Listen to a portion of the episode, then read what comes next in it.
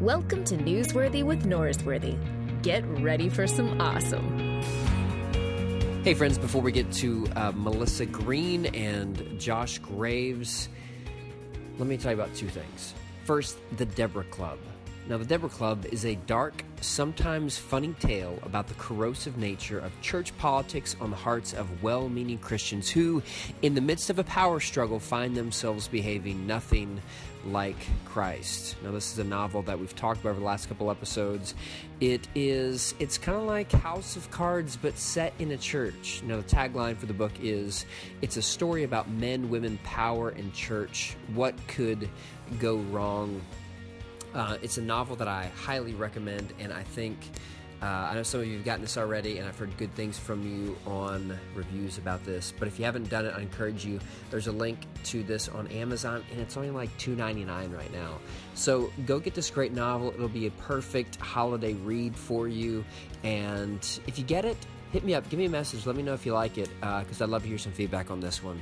Also, let me tell you about something else. Um, our friend Tripp Fuller from Homebrewed Christianity has got an event going on January 19th through 21st, 21? January 19th through 20. I feel like I should say 21st, but I don't know how to say 19th, whatever it is.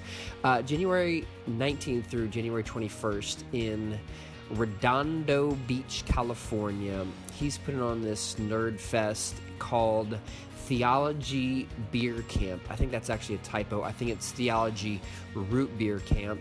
Uh, or at least that's what I'm going to call it. So that's going down. There's a link for more information about that. I'm going to be participating, and if you like to get your serious nerd on, this will be a perfect event for you. It's a couple days. Uh, Tripp's got some really smart people gathering together, and I'm going to be there for it, helping out. I think I've got a podcast or two I'm going to do at the event, along with just, um, you know, my usual thing of trying to convert Tripp Fuller to Christianity. So if you want to join me for that, hit the link on the bottom of the old um, show notes, and it'll get you there. All right, here See, we he'll go. bait you like that because he's hitting that record button, and he'll put it on. It's a, it's an old trick. It's an old trick that uh, Pete Holmes does, where he starts a podcast and you don't really know it, and then you don't have to do like normal small talk because it's always awkward, you know. Sure. It's like how do you really talk? But we're already starting. And then right the now. cheesy copy music comes over as people are listening. It's not.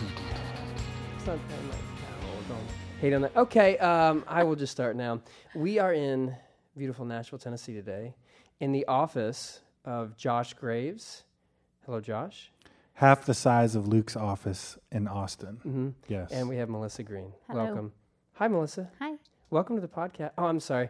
I always have to call him Doctor Josh because he gets Oh, upset. yeah, I'm he really gets big. really I'm upset. big on that. He gets upset if I don't say Doctor because it just kind of goes. But you're, I'm just Luke. You're just Melissa, Melissa. yeah. But people know you because you were in a singing group and did the whole singing thing for. I don't really know music that well. So I did. um, Avalon, Yep. yes, First. se- And she almost never seven gets years. asked about that. never. No. You're being sarcastic. yes. I really have. N- I don't think I've had any. I've had uh, uh, Joel Houston from Hillsong United. Mm-hmm. He's been on because a friend of mine is a f- good friend of his, and it was just like, so you sing songs, huh? you had uh, the drummer Ocean. from, Jimmy Eat World. yeah. But it, I didn't talk music with them Oh, because okay. I. So what I'm saying is that you might be bored of talking about music. I don't have anything to say about it though. Perfect. So you don't have to worry about that. Great. But I, I do. Okay, I'm going to say one thing about your music though. You came to our preacher camp five or six years ago, Mm. And you sang a song that was That we've been Julie- trying to get her to record Julian of Norwich. Yes, Yeah. I've listened to. I, d- it's a nice recording, but it's like a YouTube video, Oh yeah. and I'm like, Is it the one with with, my her dog? dog? Yeah. yes, I've listened to it multiple times since then because I really liked the song. Could you just, just go ahead and sing it now, and then we'll just record it. Don't do We've got a microphone. I can do some background BGVs. Is that right? Background vocal? Yeah, you're right. Yeah. So that's not an option. Mm-mm. But I appreciate that. That means a lot. Melissa's an eight, so you will not be able to, to talk her into doing Yeah. something like that. If she was a three, she'd be like, "What do you want?" Yeah. But she's an eight, so it's not going to happen. It's not gonna happen. We did do when uh, Zach Lind, who's the drum for Jimmy Eat World, did a solo project with his wife, and we talked about that one time. That was a music thing we talked about, and at the end we did play one of his songs. There you So if at the end of the podcast you feel convicted that this is something you should share with the world, You could play that YouTube clip though. Couldn't you just the audio version. You still haven't recorded that? no, It's an injustice. I've been busy. for five years. I even listen. I even set up a good friend of mine here, who's a nationally known songwriter, who has a recording studio ten minutes from this church, mm-hmm. who loved the song. He's heard Melissa before, and he said, "Sure, I'll do it." And to be fair, I tried to set it up, and then he got busy. Ooh, okay. So I didn't it on know him. that. I feel better. See? Okay, I feel better. thank you for trying that. Yeah, You know who I also tried to get to come to this conversation today? Becca Stevens. Do you know Becca? yeah. I bet her husband can like get you some mics and stuff. He probably knows things. Some mics and stuff. I don't know what you need to do to record a song. Anyway, I feel like we have a great idea. If you want to do it, it's it's on you now. Okay, thanks. So you loved that song also? Oh that yeah, yeah. I as a seven, like I don't like to deal with my emotions very often or ever for that. But I've m- multiple times bawled and listened to that song, just going, "This is so moving to me." And so as a seven, I've cried like three times in my entire life. So the way I would translate it is, if you don't record that song, you're leaving money on the table. Like Oh, there we got to get this out there. I literally, I do sing this to, over my kids every night.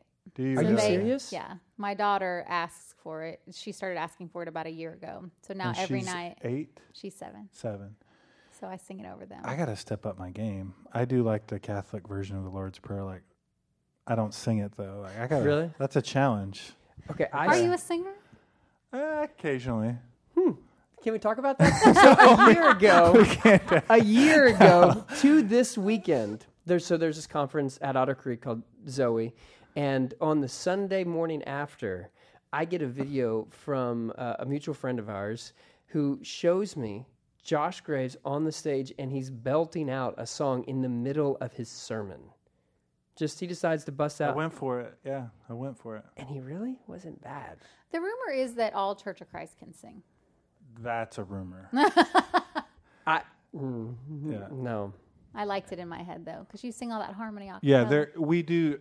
I would say pound for pound or per capita on average, especially when, if you value parts and, Mm-hmm. and harmony. Um, but there's some really bad acapella out there too. Yeah, I, mm, I had to lead singing at my little country church, like every preacher boy has to go out and preach a little. I was fortunate to. It was a very loving church, and there are times I had to lead singing, and it was it wasn't good for anyone. But your people sing, so that's good.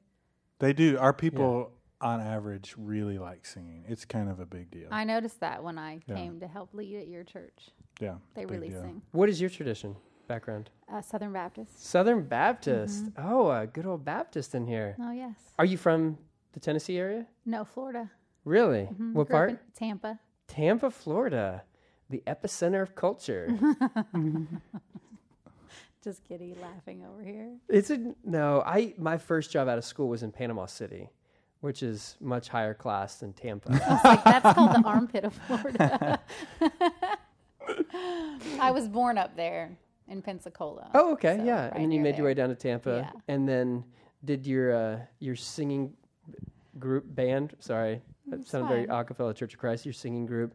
Uh, is that what got you to Nashville? No, I came to Nashville, uh, well, to Cleveland, Tennessee for college at Lee University, Okay. Church of God, a liberal arts college over there, and fell in love with Tennessee. So I left school, started traveling, moved back to Florida for a stint to get married, and then we moved up here as soon as I got in Avalon. When you said you moved to The Florida, the stint get- was not the marriage part. The stint was the season of life. did you True. go there just to find a husband? Like Back like, to Florida? like salmon, kind no, of go I found the to- husband, and he was graduating from college Oh, down there. So I, I got out of the singing group I was in at the time, this group called Truth, and moved there for six months while he would graduate to get ready for our wedding. Then we got married, and then I got an Avalon, so I moved here. Okay, well, like was Avalon already going on? And, Avalon like, you was six out? years old.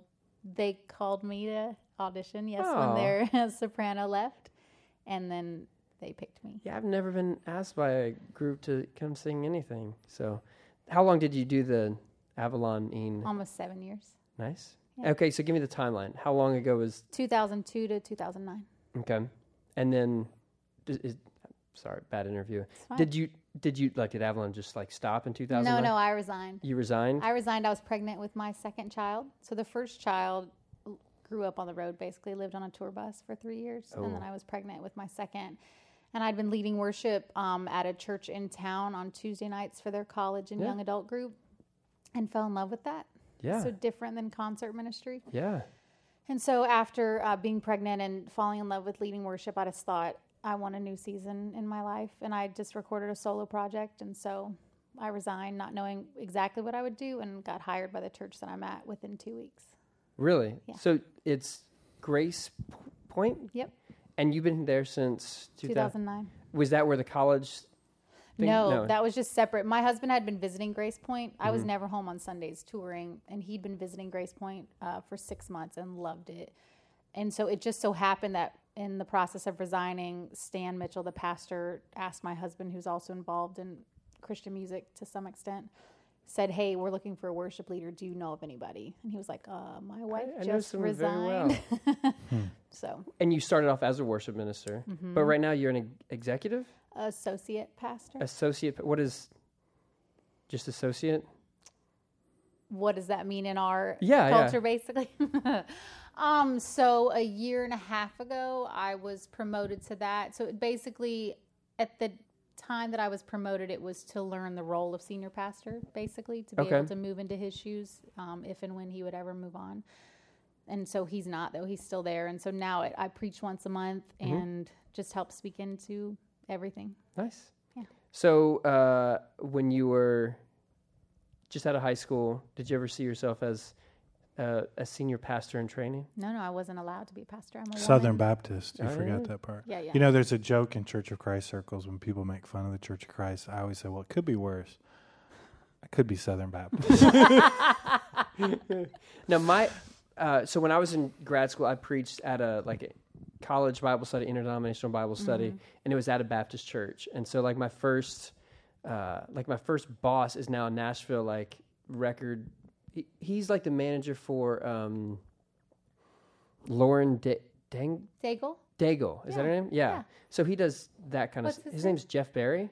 Yeah. You know Jeff? Mm-hmm. Yeah, so he was like my first boss, and so he was the worship leader, kind of ran the thing, and then I spoke at the uh, the Bible study. So I Mm-hmm. got nothing but love for Baptist, unlike Josh over here.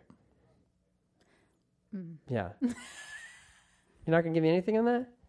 See, this is what he does. He just stops. He doesn't give me anything. He just He has a kn- nice smirk though that you can't see. one of the first rules of like podcasting along with improv is always yes and. And Josh just will dig his feet in the ground and say, I'm not going to give you anything. and so you just have to go on your own. And so this is what he does to me. I'm trying to speak that which love requires, and love doesn't require to, for me to say anything right now. Doesn't? Okay. Okay, so the uh, the idea for the podcast that we're doing right now is somehow we're talking about Enneagram and how that affects preaching. Yes. And so Josh, he's like one of the loudest, outspoken lovers of the Enneagram in the Church of Christ. And so he would like to think that he brought it to the Church of Christ, which the veracity of that statement actually might be true. I'm not going to argue with that. I mean, I think he's a big part of that. So thank you. Almost, almost as strong as inventing the front tuck. Wow, I see what you did there. yeah. All right, take that. I'll take that. Melissa, just laugh and move on. That's a that's I a was gonna ask, podcast for I'm another day. There is a rumor on Wikipedia that Luke Norsworthy may have started the front tuck trend of the late '90s, early 2000s. Yeah, it's like uh, it's like the mullet of of tucking in your shirt. It's like I'm Business in front, party in the yeah, back. exactly. It's the same idea. And so uh, Josh, lover of the Enneagram, says you'd be a great person to talk Mm. to. How long have you been a fan of the Enneagram, Melissa? It's probably it's because of Ian Cron. Mm-hmm. So it's probably been about five or six years ago. He was at my house for dinner and he started talking about it and saying, "Okay, let's figure out your number." I'm like, "Okay, weird. Let's talk about it." And then his big thing that night was, You're, "I'm not supposed to tell you what your number is, but I'm going to do a guess, and then once you figure it out, we'll see." And so I remember him talking about it, and I was intrigued by it, but it didn't catch on until I came and did a uh, workshop with Susan Stabile. Yeah, Susan's been on multiple times, uh, and uh, I think um, I think I talked about it with Rohr first on the podcast, and then I got introduced to Suzanne, and then I listened to like her Know Your Number series and all that stuff, and then I talked to her, and she's a great teacher. She's very She's good. She's incredible. And so you're an 8 correct? Yes. Which is the first number that Suzanne would teach. Yes, Right? And so you're like, that's the only one I need. That's right. I got the eight and move on. Graves, the three. He's called himself the most healthy three in the churches of Christ. That is not true. that is not true. But if other people have said it about me, You'll take it. Yeah. Okay, so um, What are you? uh, I'm a seven. Okay, sorry. You said that. Yeah. Seven. Seven. Yeah, you know, that's why, yeah, seven. That's me. Um, so the thing I would reiterate just for people listening, because there are some people who are like rolling their eyes in their car right now, like Enneagram. I'm so sick of hearing it. the genius of the Enneagram is it helps us to deal with the deeper motivations of the human heart, not action, not behavior, not theology, which is what most people hide behind. Hmm. It's about what's in our heart. And I, I have seen it uh, liberate college students. I've seen it liberate. I have, have a friend who's in his late 70s who's learning the Enneagram. Uh, that's the beauty of it. So you don't have to agree with all of it. You can question the science, but it works because it helps us to understand what motivates each person. yeah. Well, I think most of my listeners have either s- stopped subscribing to the podcast or got on board with the Enneagram. One of the about two. Because we have, uh, so Ian and Suzanne have a podcast. Mm-hmm. Have you been on it? You should be on it. Thanks. They they need to have you on there. They they came down to Austin. We helped them record like the first twelve or thirteen uh, at our church. Oh, Luke that Luke showed Jim Chafee how to press. yeah, the it's like it, you saw the whole process. It's just like hit the button. So anyway, so I was there for the first dozen or so of their podcast, and they played. I think I played the first one actually on mine as well, and so there's a lot of tie over. They're like uh, my pod children. Yeah. I like it. my pod children. yeah. So I've got a few pod children. So there there there's some of them. But he uh, also counts Rob Bell as one of his pod children. because he said it on the podcast at one point. He's he, this is just forget it. Just leave it there. He really does count. I support He this. said it. I didn't make it up. He said whatever.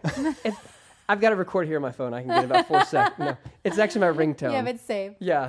Luke, you're so effortless. I went home and no, that is actually what he said. But it's weird that I can. It's not.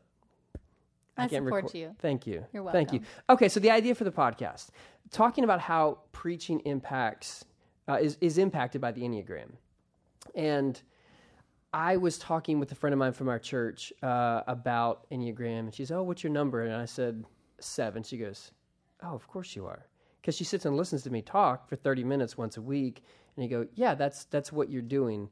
Uh, that's why why you do what you do. That's kind of the motivations underneath it. And I, I've been processing how does it impact how I articulate like the good news. And so I wanted to kind of decompress or uh, deconstruct that idea with people, obviously from different numbers. Now, uh, the three, the the achiever. Careful. Careful. Give me gi- give it the, give it the thirty second recap of what the the three is. So the three is driven by the need to succeed. Uh, the three is always trying to win the room, always trying to come up with the next project, the next idea. I mean, it doesn't mean that other numbers aren't ambitious. It means that we're motivated, though, by not only succeeding, but appearing to succeed. Yeah. Okay, Melissa. So the eight is the challenger. Mm-hmm. So very strong, very um, willing to engage in dialogue, discussion, and or arguments if Mm-hmm. needed. Um, they are also um, called to justice, like Mm-hmm. driven by justice, and uh, called to fight for the underdog, um, and not afraid to fight for the underdog. Mm-hmm. So Okay, so uh, listen to a sermon you did recently. Listen half of it. I'm not gonna say I listen to the whole thing because you might come back. I was just because I, you know, whatever. Let's not judge that. Judge that. no But judgment. so you were talking about uh, sexism, uh, what genderism? Is that the Mhm. right? Did I get that Yeah. right?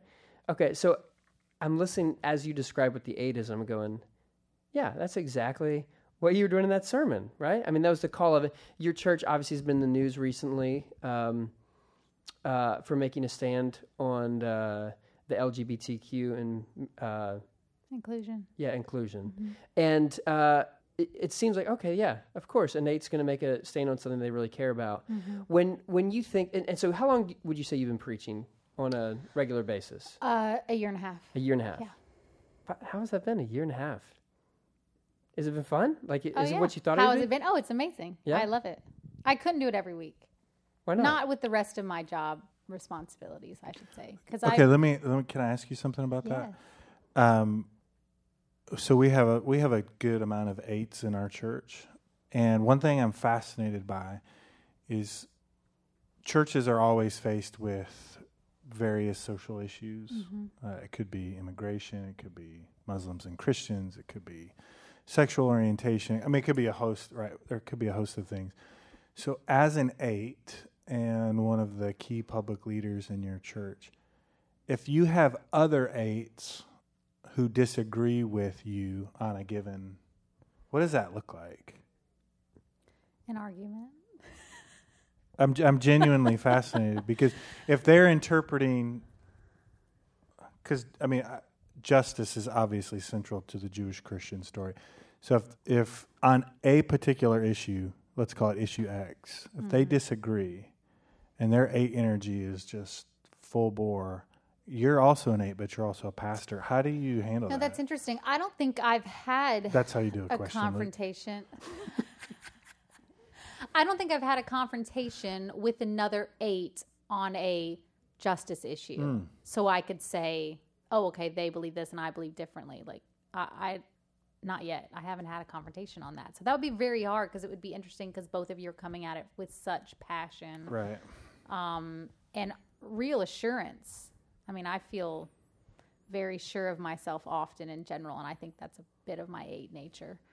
Um, So I don't know. You have to come at it. There still has to be the humility and the love um, right alongside, you know, your passion for I'm going to stand for this and get into the midst of this fight, whatever this fight is. Right. Um, but you have to understand that the point, most eights, though, if they're healthy, they're going into that fight because they see some injustice happening and they feel called to help make a change or at least bring it to light that it's happening and be one of the strong voices on the front lines.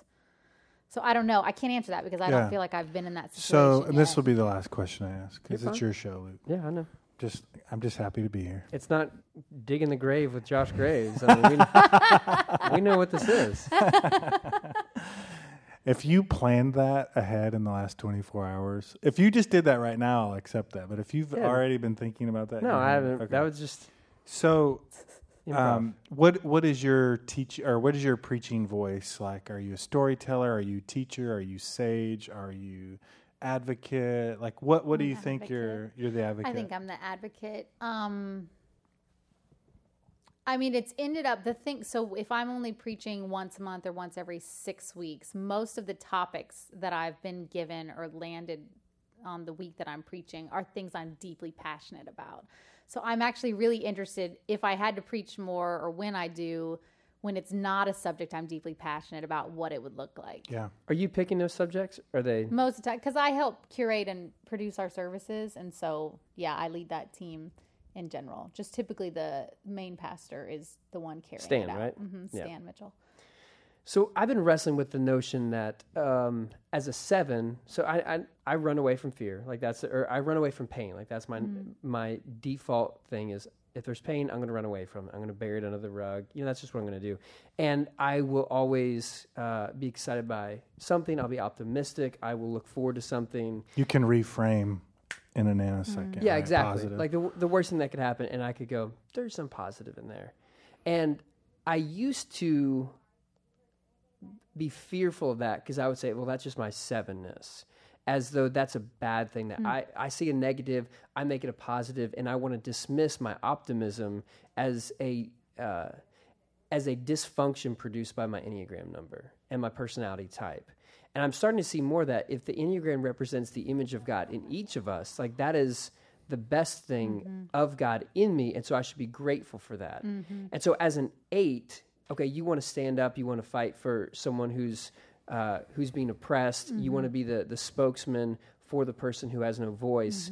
How do you how do you wrestle with okay, that's your natural default. Like that's what you're going to do. I'm naturally going to be optimistic. How do I ground that in something more than just my personality, but in like what God's calling you to do? Because if your natural default mode is I'm going to stand up for whoever, then would that cloud your ability to really choose the right battle to stand up for?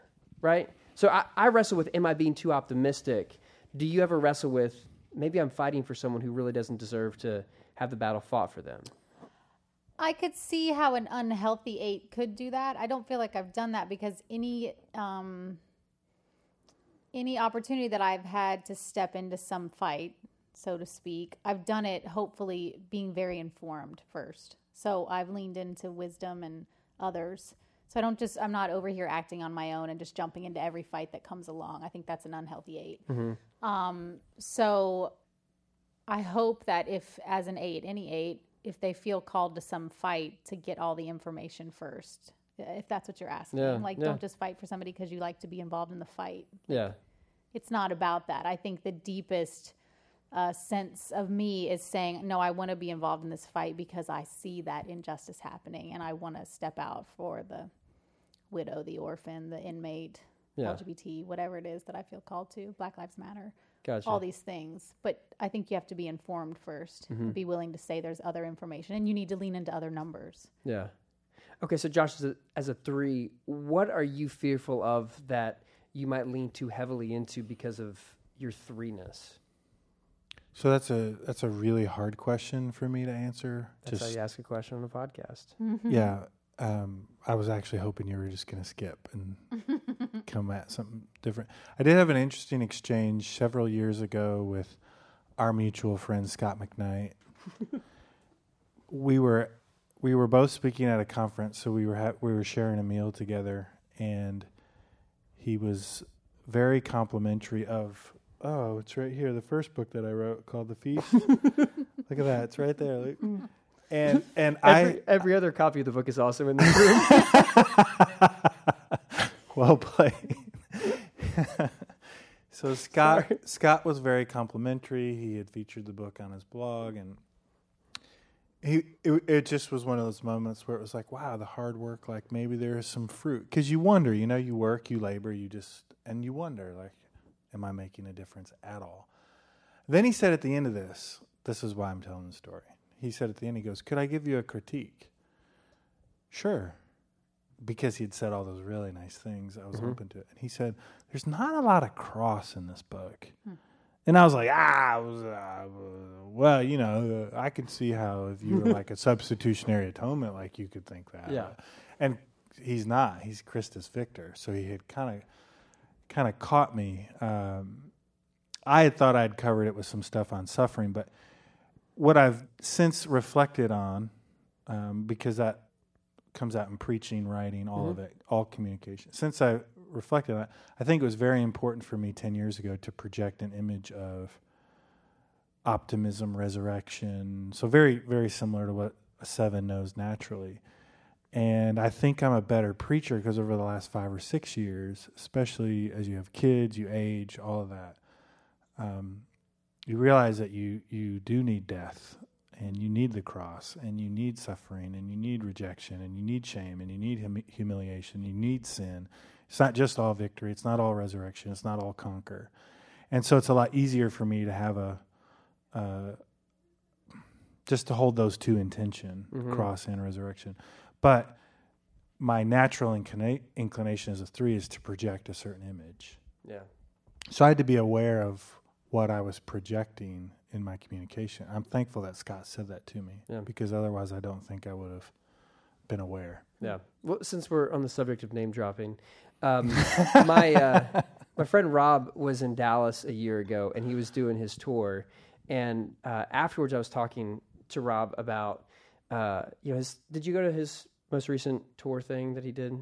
Which one? The the most recent one. he, Uh, did, he did it just here in Nashville. I didn't not get the to little, go. not the smaller venue about the how to be here, but the one before that, like everything Everything's spiritual, spiritual. too. Yeah, yeah. Yeah, yeah. So he did a lot of stuff about going into the gray area and going into the darkness and, and leading into like leading into the pain, which you know Rob is a seven, and I remember talking to him afterwards, going, and I, I was like very much in the throes of of trying to understand my sevenness, and I was like, well, you're a seven. This is clearly like the work a seven has to do is to go into to that, and all this stuff that you're talking about really is what the enneagram would prescribe for someone with our personality. This is how you do the work.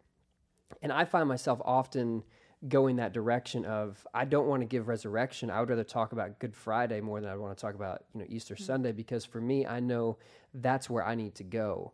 And one of the things that the Enneagram has opened up to me recently is where I go for uh, development isn't where everyone else goes, and my junk and my issues aren't everyone else's issues. So I would say I lean more on like lament now because I, I feel health in that because I, I know intuitively that's where I have to go. And, and so I'm wondering if you've ever thought about that, like either of you, like the idea of this is what like the work for an eight or three is. Um, am I projecting that on other people as well? Well, even in understanding the Enneagram to begin with and realizing that there are nine different ways that people see the world and nine different intentionalities that they come to the world with, even understanding that in itself, you get great compa- compassion for yourself and then you have such great compassion for others. I mean, that's the number one thing that the Enneagram has done for me. So, trying then to lead and pastor out of that, it's understanding not everybody's going to come at the world like an eight will and mm-hmm. i can't reach them. I, I, like so many of my friends i want them to be direct. I need people to be honest with me like give it all. And so many of my friends are like no i don't want i do not be direct. Like that's exactly the opposite of what i need in this moment. And so for me to understand that as a friend but even more so as a pastor and then as a teacher i think you have to be aware of that. Yeah. and it was eye-opening to realize. Yeah. Um, so the thing about an eight, like the um, how to say this tactfully, um, like the eight for a woman can, uh, do you want me to say it yeah, can be a bitch Yes. Okay. Yeah. So that word, which I've never heard before in my life because I'm a preacher, um, is projected on a woman who's assertive, right? And you're a leader, and so Yep. therefore, you know, if it's a man, oh, he's a strong leader, but if it's a woman, it's a derogatory thing. Right. And so, with an eight personality and stepping into a position that, as you said in your childhood, was not even on the table for an option for you, it seems like it would compound the propensity for people to assume negative things about your character. Ha- have you experienced that, or am I just making all this up? No, sure. Yeah, I've definitely experienced it. Um, but I think it's what has helped me be a better pastor, actually, is because I didn't have this ideal in my head that I was constantly ever trying to fit into. I knew at 16 that I was called into full time ministry. Like I'd sang for, a, I opened for a concert. this group that I later joined ended up opening for them that night and got my first standing ovation. And I remember in that moment, I knew, okay, this is what I'm actually supposed to do with my life because this affects people. This is more than just about me. Um, and so I said, I'm going to do full time ministry. And I thought that would be music ministry. So that's what I was pursuing, pursuing. So even when I met my husband on our first date, this is such an eight thing. On our very first date, we're out. Um, I'm off tour, so I'm just home for two days. And we went on a first date with other people, um, he and his two roommates, and me and the two girls that sang in the group. And we all went on a date together, and we ended up on this beach talking. And I told him that night, this is who I am. I'm called into full time ministry. My husband needs to understand that and support that. And you need to know that right now. Otherwise, there's no use in us dating. He was like, okay, great. I'm in. like, great. At least, this, yeah, he was on board. But I need, like, I knew who I was and what I wanted to do then. What has been? Ben's a three. We thought he was a one, Yeah. but he's a three. Um, so, anyways, so then I did artist. Uh, I was an artist for ten years, seven of those in Avalon, and so then when I'm coming into this pastoral role, I didn't. I, I don't fit into boxes. Like, there's nothing me as an eight that would say, "Okay, here's your box," and I go fit into it. Like that. I'm not interested in your box. Like, I don't. I don't know what that means. So. I brought my whole self into this role and I didn't try to pretend like I need to be like my male counterpart. I didn't uh, think that I need to be this quiet, um, submissive person or woman. I just, I brought my whole self into this and then was able to lead out of that. And I think, although at first many people saw that as that's too much, who is she? Who does she think she is? I'm not used to an assertive woman. Then they came to quickly respect that because they're like, oh, okay, she's here for us and here to nurture us and wants to teach us and is for the underdog, so on and so forth. So I feel like if they stick around long enough, they realize that is their own problem to deal with. And So, who, actually remind us who are other strong eights in American culture? That f- female eights. female. Um, like uh, Nadia. Nadia is an eight. Um, Olivia, uh, uh, the lead character on Scandal. Yes. Okay. Um, yeah, white hat. And what's been most interesting to me about learning this part of the Enneagram is the way in which we historically have been so inclined to privilege uh, men, especially white men, that if you're a white male three or a white male eight, like man, people will bend over backwards to mm-hmm. like say you should do this or you mm-hmm. could run for president, you could be the pastor of this church, and then we just don't know what to do with female 8s mm-hmm. especially in church settings. It's wor- I think it's worse in church settings than it is culturally. That's that's mm. to our loss. Yeah. Uh, how many eight artists do you know of? Because you think of the eight as the I don't or, or know the artist sure. is like the, I can you know, make four or five. assumptions Yeah. of some, but Do I, you think it's? It, it seemed to me like in my naive assumption about the uh, singer songwriter artist world that there wouldn't be a ton of eights. Like that wouldn't be a predominant number. Is that fair? to- Is I think there are a lot who appear to be because that's where they go in stress or security. But Mm. yeah, as their default orientation, I'd be surprised if there are a lot of eights Yeah. who are artists. Yeah. Okay, so um, our mutual friend Wade Hodges, a preacher in Dallas, has been doing this uh, like under the surface Enneagram series, where he just has. This, I think it's called like Unstuck. And well, so, it was under the surface oh, until well, you. eh, whatever, get over it, people. That's what he's doing. He's got like week by week about like how we get stuck, and so his last one was um, like too happy in an always shiny world, and he's like preaching the gospel to sevens. It's like you know sometimes you do need to feel suffering and pain, and and uh, you know that's part of the way of Jesus. And uh, you know, so the six is like you know living in fear and all that. Um, and so he's trying to integrate the enneagram into how he's you know articulating the gospel for people. Have you guys tried to find ways uh, besides? I know you do this pastorally, Josh, when you're interacting with people, trying to use some enneagram. Yeah, work. huge for counseling. Really? Yeah, Do you find it more in counseling than in uh, preaching?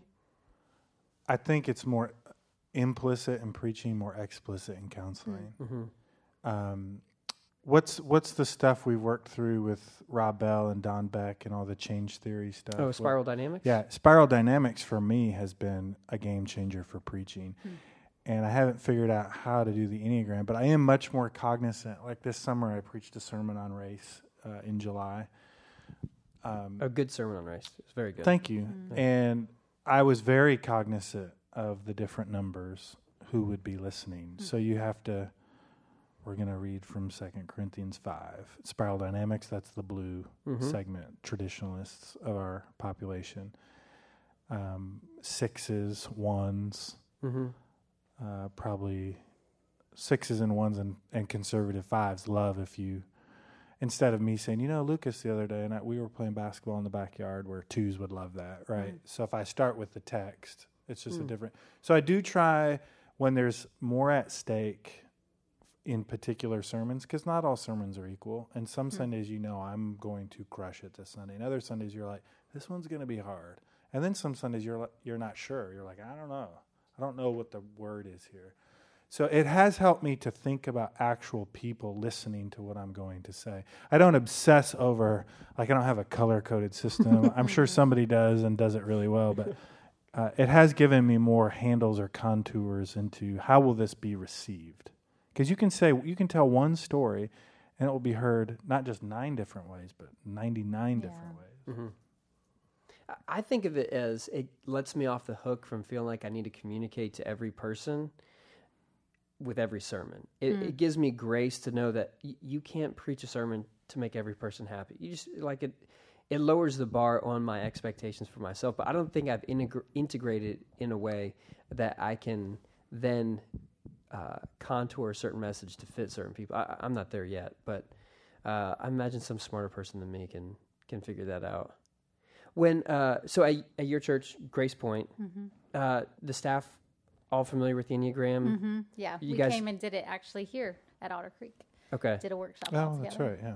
Oh, nice. Yeah. So our staff, uh, we recently went through the material a couple weeks ago, and it's been very helpful to see how everyone responded to Yeah. it. And uh, uh, I, would, I was going to tell a personal story, and then I realized, Luke, that's someone else's story. Don't tell it in a microphone. Ha- has it been beneficial for you guys? It's been very like we'll even still to this day we make jokes like oh that's your nine coming out Anna or oh Ron you're being your low five right now or you know they'll call me out on my eight so we yeah it's it's been helpful for all of us as individuals and then to know how to best relate to each other and who we should lean into for said issue um, or opportunity as well. That's been my experience too. I think is typically when people learn the Enneagram, they think, well, most preachers must be threes or sevens or eights. And that that's true. Those numbers do show up a lot. But you got a lot of preachers who, I mean, there every number is represented in people who You think there's a lot of sevens? Uh, well, I can think of N.T. Wright, Rob Bell, and Luke Norsworthy. So there's three That's a right good off the. Trad right Yeah, there. two of the three your listeners have heard of. Um, so I think all those numbers are represented um, in in preaching. I, they're weighted to certain numbers, but the the point, the genius of the enneagram, is when you're bringing your best self, your whole mm-hmm. self, like you said. You're going to be a better preacher. Mm-hmm. I am convinced that several years ago I had better like tactical sermons in terms of this Greek word and this cultural application and this slick story and mm-hmm. metaphor and all that. But I wasn't as healthy internally seven or eight years ago as I am today. Yeah. So I I believe that people intuitively in their body, in their DNA, as you're standing there, and this is deeper than just nonverbal is stronger. I think they get a sense week in and week out. Does she love me?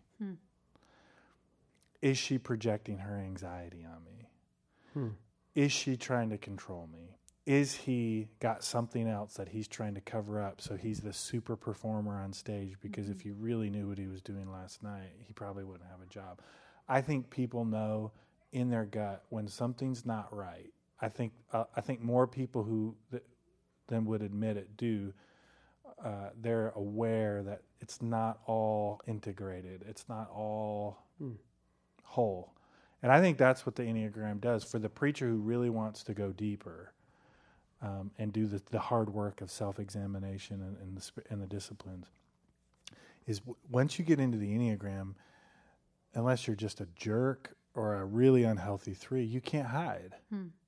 Like, this is who you are. Yeah. And you have to take all that's good and you have to take all that's bad. And you got to take it all and mix it up in this cocktail that is you. And you got to deal with it. And I think people know it, especially if you're preaching week in and week out or leading, you know, publicly consistently. They start to know, like, what's really going on here. Hmm. When so as a church planner and uh, early on, I had a meeting with my uh, like administrative team, like uh, our money people, and they're like, "Hey, we're we're running out of money here, and we're all really stressed about this. And Luke, you don't seem to be upset at all. Like you seem like uh, we want you to be more upset than you are." And I, I They're, were actually what they said is, Luke, we have to take out your CrossFit subscription this year. Yeah. We're sorry. They said, no, we're not going to buy your hair product anymore. And I was like, wait a minute. Wait a minute. Let's not get excessive here. We really don't need a worship You're like shoes in. Ghana, no, No. big deal. product. Yeah. Molding clay. Um, no, but I, in hindsight, I look back and I go, that is like, that's typical sevenness, right? Like, that's, I should be grateful for the image of God in that. Like, that is, I think, coming out of a, a place of, of prayerful contemplation, like, that is a good thing. And I think both of you recently have had, you did a sermon on Black Lives Matter, and you did, you did some stuff with obviously, um, moving a church towards being an affirming church. You know, Josh, the stand you made with Black Lives Matter uh, after um, uh, the week in which there's a couple shootings. Um, it seems like you would have different attitudes going into that. Um, you know that's costing you a great deal, right? And that saying something like that is going to uh, destroy some people's image and percep- perception of you. You go into that, I assume, and you're going, "This is my eightness shining," right? Would that be a fair comparison about both of your attitudes going into a controversial subject to cover? Yeah. Mm-hmm. Good. Good job. I was hoping for a yes. I was hoping a yes or no answer. Yes, That's and- exactly what I was looking for. Fine. Definitely. No, that you're still saying yes or no. Yeah, I think so. One thing Suzanne has taught me, and I don't know the exact like clinical theory on this, but one thing that Suzanne has taught me is that when threes are at their healthiest, they're the ultimate networkers, the ultimate like help other people succeed, which I do. I love to see my friends and people I care about succeed. um, which means when threes are unhealthy, they don't want anybody to succeed Because they're competing, right? because they're competing. Oh, and okay. so um, I I really approach those kind of Sundays. And that one for me is only two times in 10 years have I ever scrapped a sermon on a Saturday and said I'm doing something totally different. I can't. I can't just do this thing. I can't do the robot thing. Um, but for me, it was just this kind of overwhelming sense of. I mean, it's it just always goes back to the Dr. King influence in my life of if you're not going to use your public space to take a risk for the kingdom of God, like go sell insurance. Yeah. And you got to be a priest to earn the right to be a prophet when you're in a local church. Mm. Um, but if you don't exercise that prophetic every once in a while, just to keep people honest, like you should you should do something else. No. That's good. So when you got oh, Stan uh, is the senior guy, right? And he's a 3 Three. Is that right? hmm Okay. So uh, when you found yourself talking about this issue, did you did you find yourself coming from different places? For sure. Specifically, so this summer, if you're talking about the same thing I'm thinking of, um, it was right after the shooting in Dallas of all the police Police officers, yeah. um, police officers, and we were there the next morning. I just come back from the Wild Goose Festival. That was that same week, which that was all centered around justice. So I'm like coming back fulfilled and excited. Like every bit of my eightness was fed that week, anyways. And then that situation like, happened. "Rah, I really was room? like, Rah." where are we going? where can we take this? But I remember being in there that morning, and we typically meet in his back sort of green room before service starts. And I'd put together this whole um, liturgy of um, owning, uh, it was just all about Black Lives Matter and honoring um, the deaths of um, those that lost their lives that weekend, but also saying, this is the fight, this is what's happening in our country, we can't ignore it. Like it was just very out front and forward.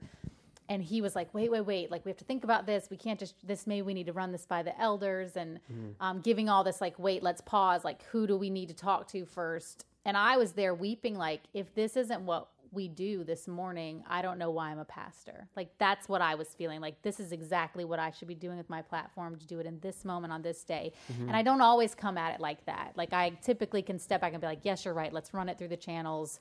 Um, healthy checks and balances 100% but in that moment that morning i was like no if, if we can't do this today um, where our country is this morning i don't know what we're doing. And so he let it i mean he i say let it. He allowed me to do it and then it was so moving for our community.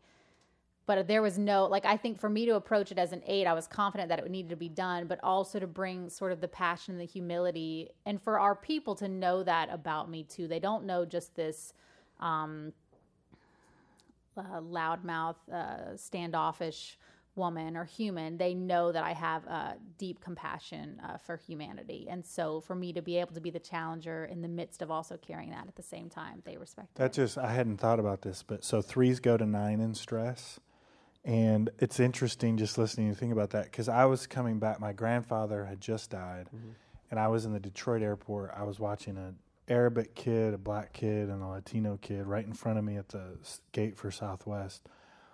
Um, they were just having this incredible 30 minute kind of playtime experience while their parents were just super stressed at the airport. And I was just overwhelmed with that that picture of and I, I always kind of run through the filter of my own three sons, the the Nashville they're going to grow up in, the church that they grew up in, and what kind of church are we leaving them? All of those questions are always running through me every day. And I think because I was feeling the weight of the t- the, t- the two shootings and then the police mm-hmm. officers who were killed, um, I now understand because of what you just said why I went to Second Corinthians five, which is the ministry of reconciliation. Hmm. If there is not a more nine text in the whole New hmm. Testament, because Paul doesn't take a side. He says the church has to bring together all these disparate parts, all these broken places. So I think the kind of the move for me in those kind of sermons in a predominantly white, affluent, very educated church is to say there's a whole group of people that we're not listening to. and You can't reconcile and love and serve and be served and, and, and be loved by uh, because the chief expression of humility is to listen. Mm-hmm. And probably the thing I have no patience for right now in my life is people who won't listen Yep. because mm. it's so arrogant, it's so prideful. And I think that's in the stress of that weekend. The reason why Second Corinthians 5 pulled this three is it's the ultimate peace. It's the ultimate shalom. All shall be well. Yeah. Text in the New Testament. Man, that'd be a great song to have to sing at Would that be. point. So If I only we, we could record, record it it. Yeah, if only we had some microphones with dogs and, and cats Logic Pro and, and a and some and cool- ferrets. So and- when right after the yeah, that'd be cool. Uh, so right after the shootings, I had done a podcast. Like the first one was like on a I forget the days. The first one happened, and the next morning I scheduled a 2nd uh, a, a podcast with a buddy of mine who's a ESPN guy for Austin. He's a member of our church, and so uh, uh, I had Sean come in. And we already had scheduled. The second shooting happens like the night before. Like we already had this book to, to do a podcast. And then the Dallas shooting happens after I recorded, posted it. And then uh, I called up Sean like, "Hey, I think we need to do something. You and me. We had a guest speaker in that week, so we did it right around the table, like communion meditation. And as I'm thinking about what I said, is we we we gather this week with a wide range of emotions. Uh, some are anxious about uh, our parents going to work and putting on the badge, and others are scared of us, are scared of their kids going out driving tonight because they don't know what's going to happen if they can get home safely. And my my first line was, "We all come here with emotions," and that's that's again me projecting in some degree my the work I've got to do, hmm. and I'm always going, am, am I doing too much of me? But then I always go back to the thing about like the best thing that we have to offer anyone is our humanity, mm-hmm. and it's not like the perfection. It's not me pulling it all together. It's not being me professional. It's being honest. I think that's mm-hmm. what we all connect to, and I feel like that's like the saving grace for me is like it's okay if your sevenness shines through because that's who God made you to be. Mm-hmm. And so that's maybe me just projecting on y'all. Uh, so here's a question for you and, and for Melissa. But since you just raised that, so as a seven who preaches, as an eight who preaches, which is different than teaching in some way. I don't know how exactly, but it's different. But as sevens and eights who do that, what is the what are the one or two most important spiritual disciplines for you to stay a healthy seven in your preaching role, to stay a healthy eight? For me it's listening and not talking like contemplation and the like so that's spiritual discipline but the actual discipline for the preaching is not in, in my head i have a, a shot clock like in basketball for something that needs to be light and so if it's really hmm. heavy and it's being really intense We got to come up. We gotta yeah, come yeah. up. we Come up for air, come up for air, and then we can go back down. Like I feel like I'm always, which I, I think there's benefits to that. I, I feel like it it's enables more people to come and re-engage and to stay involved. Uh, but the problem is that if I always jump to that, it doesn't let people sit in the severity of the moment. And so my discipline um, in my preaching is don't always make the joke. Don't you don't always have to tell a story. You don't have to be funny. You just just stay there. So that's doesn't come naturally for me. Contrary to what Wade has said, you've done a lot more soul work than he's giving you credit for, Luke. Thank you. Thank you. What about for you? Um, I'm trying to think specifically. I mean, in general, I relate to what you just said because even back in my singing days, so anyone that knew Avalon, so I was known as the girl that could belt really high notes. So every solo that I had, like I had to, someone Like when you were singing the Star Spangled Banner, it was like, yeah, like it's that- going to take three minutes and my 30 seconds. sweet yeah. spot. Yeah. Like, That's get the- me to the high note. If there's a high note to be sung, Melissa needs to be like That's that's you. that's, me. So Ben, one time when I was started doing solo concerts on my own, he literally came to me after a concert and was like, "Hey, every once in a while, just you you don't have to." Let's pick a song that's not going to be you screaming some high note because I would just do So it did he every song. He like, didn't uh-huh. Simon Cowell you, he Randy Jackson. Oh, no, yeah, it was he very he, Randy he was more just like, yo, yeah, dog. like- music, Yeah, guys. like, hey, music's awesome, guys. That's American Idol. That That, was an idol.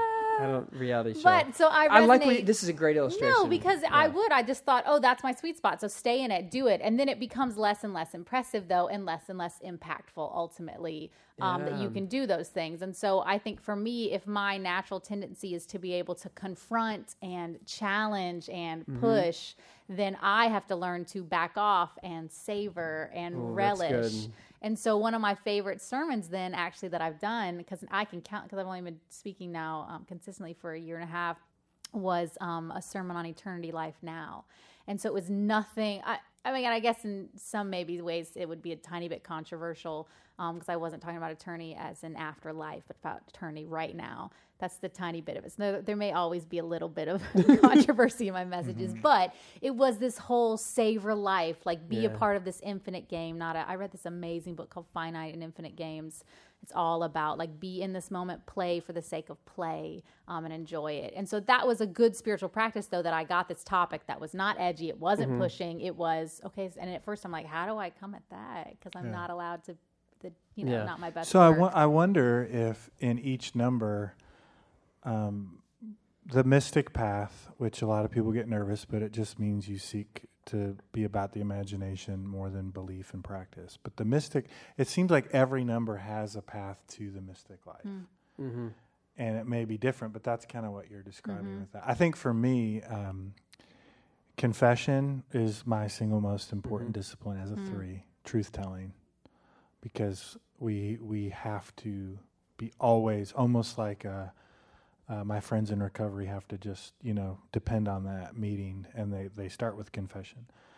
Uh, and the other one that i don't think it's talked about enough and i'm just assuming there will be some preachers who listen to this but i don't think we talk enough about how important it is for preachers to physically push their bodies like exercise walk do crossfit play pickup basketball like get crushed in flag football. Like, I think uh, we've be, kind of become ascetics, and we're kind of separated in this, as we've talked about, this kind of dualistic uh, notion. But and I don't know if that's a three thing. You know how competitive I am, so you could insert Yeah. a story. Please don't do that right now. But but there is there is something about pushing the body. You, I, I 100% agree. So I'm, I'm 35 now, and like I just everything hurts all the time. Like some, something's always hurting, and so back when I was an athlete, like ice baths were like a normal part of like you go to track practice and you afterward you go do that.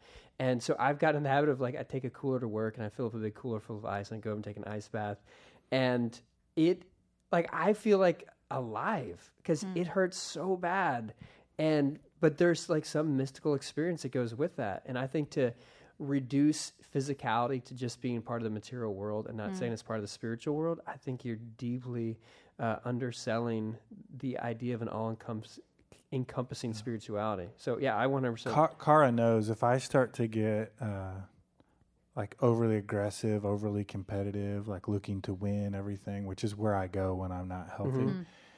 She her basic response is, "You need to go run the hills. We have huge hills in our neighborhood. You need to just go. I don't care if it takes an hour. Just go destroy yourself." Hmm. And something resets every time. So I know myself enough. If I don't do that at least four times a week, I have to watch myself because the reset button hmm. hasn't hmm. been pressed. That's great. I need to figure out what that is for me then.